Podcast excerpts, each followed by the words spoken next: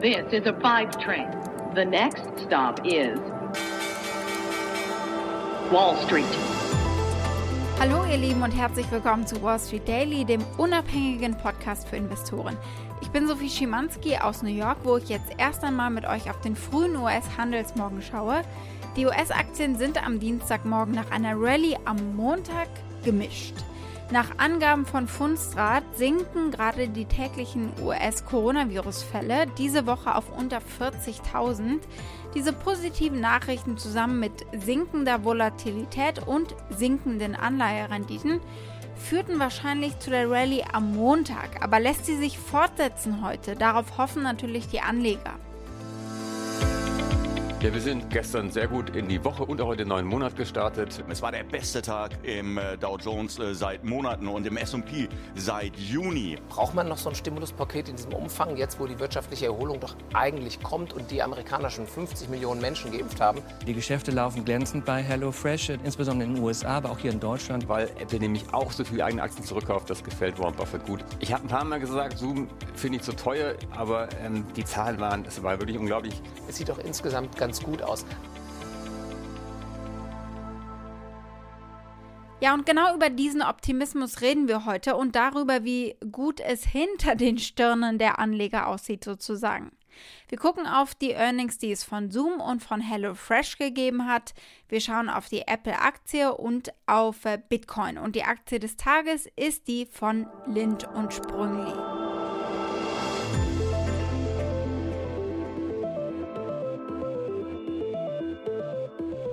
Ja, gestern war der beste Tag seit Juni für den SP 500.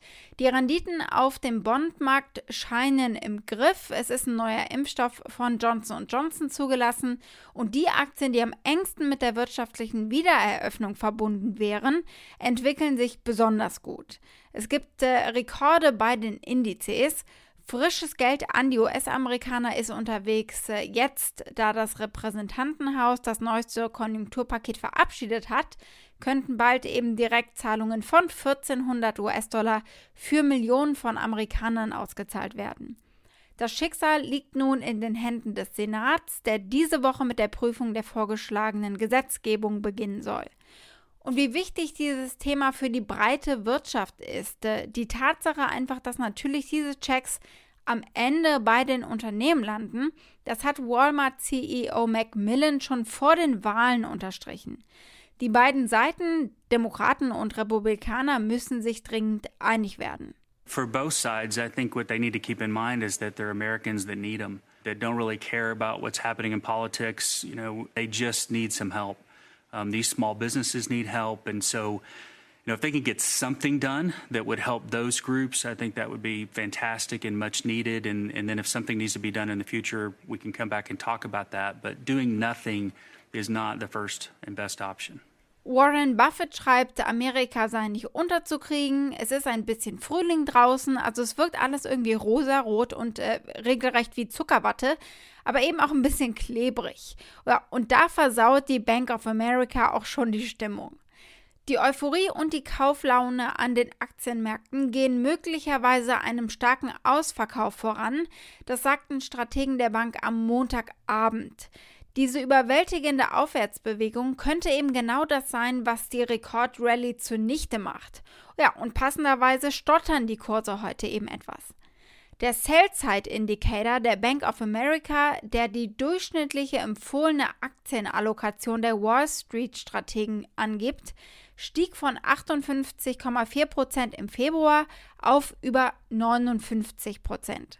Damit steht das Barometer auf dem höchsten Stand seit zehn Jahren und ist nur noch 1,1 Punkte von einer Verkaufswarnung entfernt. Noch liegt der Indikator im neutralen Bereich, aber ein solches Signal hat das Barometer zuletzt im Juni 2007 angezeigt. Der Durchschnitt der letzten Jahre lag bei negativen 13 Prozent. Die Strategen rechnen mit schwachen Kursgewinnen in den nächsten zwölf Monaten. Der Anstieg der Renditen für Staatsanleihen und erhöhte Unternehmensbewertungen deuten ebenfalls darauf hin, dass die Aktien voraussichtlich fallen werden, sagen sie. Ein Anstieg der Rendite im Bondmarkt auf 1,75 Prozent wird übrigens als ein negativer Wendepunkt betrachtet. Nur da sind wir ja gerade noch nicht. Aber dieses Barometer gilt es einfach im Auge zu behalten und das machen wir gerne hier an dieser Stelle gemeinsam. Reden wir über die Ergebnisse von Zoom. Die kannte vor der Pandemie kein Schwein, nun sind sie in aller Munde und auf allen Handys und Tablets und Rechnern installiert. Der CEO Eric Yuan sagte im Earnings Call, der natürlich in Form eines Zoom-Calls stattfand, dass sie ein Household Name geworden sind, eine weltweit bekannte Marke und eben ein außergewöhnlich starkes Jahr hinter sich haben. Fiscal year 2021 was truly a pivotal year for Zoom, characterized by achieving unprecedented success and overcoming tremendous challenges. Their focus on delivering happiness and building trust enabled us to become a household name and one of the most popular apps of the year. Das Kundenwachstum lag bei 470 Prozent gegenüber dem Vorjahr. Anleger erwarteten super Ergebnisse von ihnen und die haben sie tatsächlich bekommen letzte Nacht. Der bereinigte Gewinn stieg um fast das Zehnfache und insgesamt meldete Zoom für das Geschäftsjahr einen bereinigten Gewinn von fast einer Milliarde US-Dollar, nachdem sie im Vorjahr gerade so 100 Millionen US-Dollar erzielt haben. Sie haben 2 Milliarden US-Dollar mehr an Jahresumsatz gemacht als im Vorjahr. Aber selbst aufs Quartal gesehen wuchs ihr Umsatz um 370 Prozent. Zoom geht davon aus, dass sich das Wachstum fortsetzen wird, wenn auch langsamer natürlich als im Pandemiejahr. Das Unternehmen rechnet für dieses Jahr mit einem Umsatz von rund 3,8 Milliarden US-Dollar. Die Aktien haben nach Handelsschluss nach diesen Ergebnissen um fast 10% zugelegt. Zum Zeitpunkt der Aufnahme stehen sie bei etwa plus 3%. Kommen wir zu einem der Unternehmen, die auch klassischer Profiteur von der Pandemie sind. HelloFresh Earnings, das Berliner Unternehmen mit den Kochboxen, die nicht nur bei euch in Deutschland verkauft werden. Bist du auf dem Weg zum Einkaufen? Du könntest jetzt Zeit für dich haben. Du kennst doch HelloFresh. Gut. Warum hast du nicht einfach dort bestellt?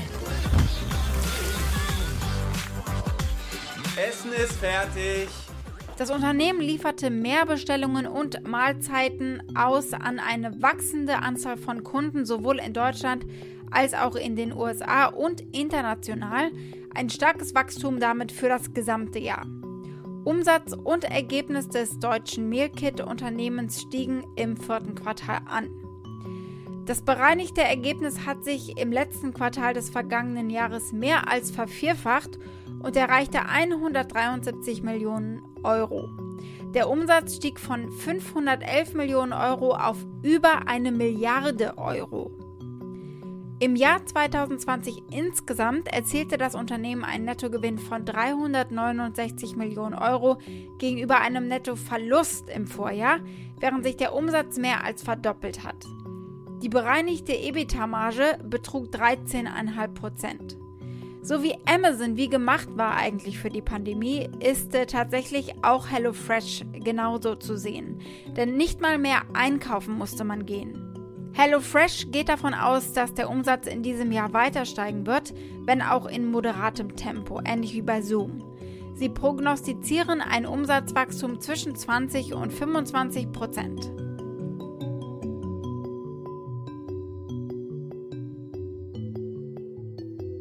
Schauen wir auf die Achterbahnfahrt von Bitcoin. Bitcoin stieg am Montag um bis zu 9%, nachdem es letzte Woche die schlechteste wöchentliche Performance seit März 2020 erlitten hat. Aktuell steht Bitcoin bei etwa 48.800 Dollar, Tendenz steigend. Die Kryptowährung stieg nach einem bullischen Bericht von Citi, wonach Bitcoin am Anfang einer massiven Transformation vom Nerdtum in den Mainstream stehen könnte. Der Preis für Bitcoin stieg auch angesichts der Nachricht, dass China in der inneren Mongolei alle Aktivitäten zum Mining von Kryptowährungen bis April verbieten wird, sowie viele andere Projekte, die viel Energie verbrauchen, um die Energieeffizienzziele eben zu erreichen. Betroffen ist also zum Beispiel auch die Stahlproduktion. Aber auch Bitcoin ist eben groß im Energieverbrauch. Auf YouTube gibt es super spannende Videos aus geheimen chinesischen Bitcoin-Minen. Und es ist unheimlich laut, weil in den Hallen Dutzende von Ventilatoren nonstop pusten, damit die Rechner nicht überhitzen. Hier erklärt einer der Miner, wie stark nur einer dieser Ventilatoren ist und sein muss.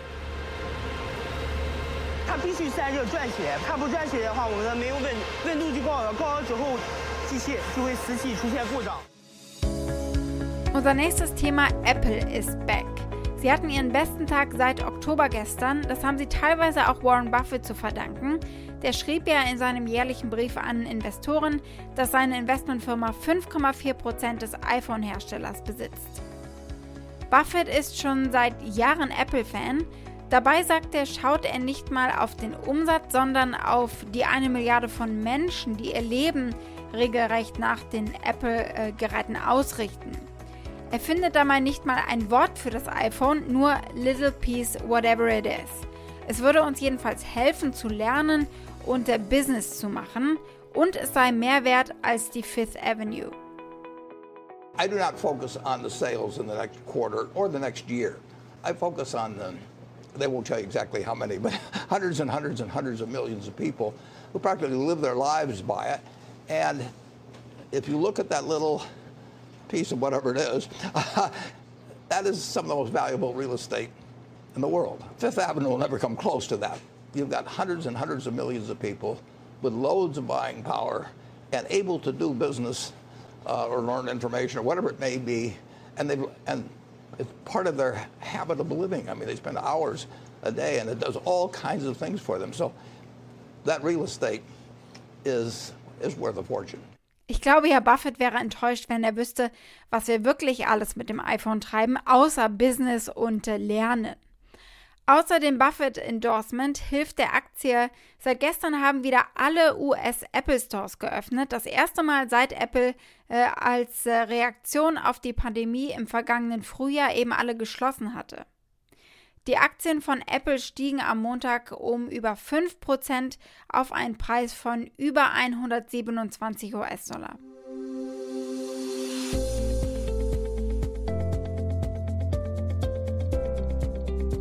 Schauen wir auf die Aktie des Tages, das ist die von Lind und Sprüngli. Goldhasen, Exzellence-Tafeln und den Lindor-Kugeln. Mit seinen hochwertigen Schokoladen und seiner Liebe zum Detail macht Lind und Sprüngli die Welt Tag für Tag ein wenig süßer. Der Schweizer Schokoladenhersteller strebt in diesem Jahr ein organisches Umsatzwachstum von 6 bis 8 Prozent an, nachdem die Pandemie ihr Geschäft getroffen hat und der Nettogewinn im vergangenen Jahr gesunken ist. Der Nettogewinn ging in 2020 um 37,5 Prozent zurück. Aber was Anleger hier gerade besonders freut, ein neues Aktienrückkaufprogramm in Höhe von rund 800 Millionen Schweizer Franken von Juni bis Ende nächsten Jahres. Aber gucken wir noch mal kurz auf die Aktie. Sie ist in den letzten drei Monaten weniger volatil gewesen als 75 Prozent der Schweizer Aktien und bewegt sich normalerweise um plus minus 2 Prozent pro Woche. Neun Analysten covern die Aktie und ihr Konsens-Rating ist ein Halten-Rating. Wall Street. Das war's mit Wall Street Daily für heute. Für Fragen oder Vorschläge erreicht ihr mich natürlich via E-Mail unter wall-street-daily at mediapioneer.com. Damit wünsche ich euch einen erholsamen Abend. Bis morgen, eure Sophie.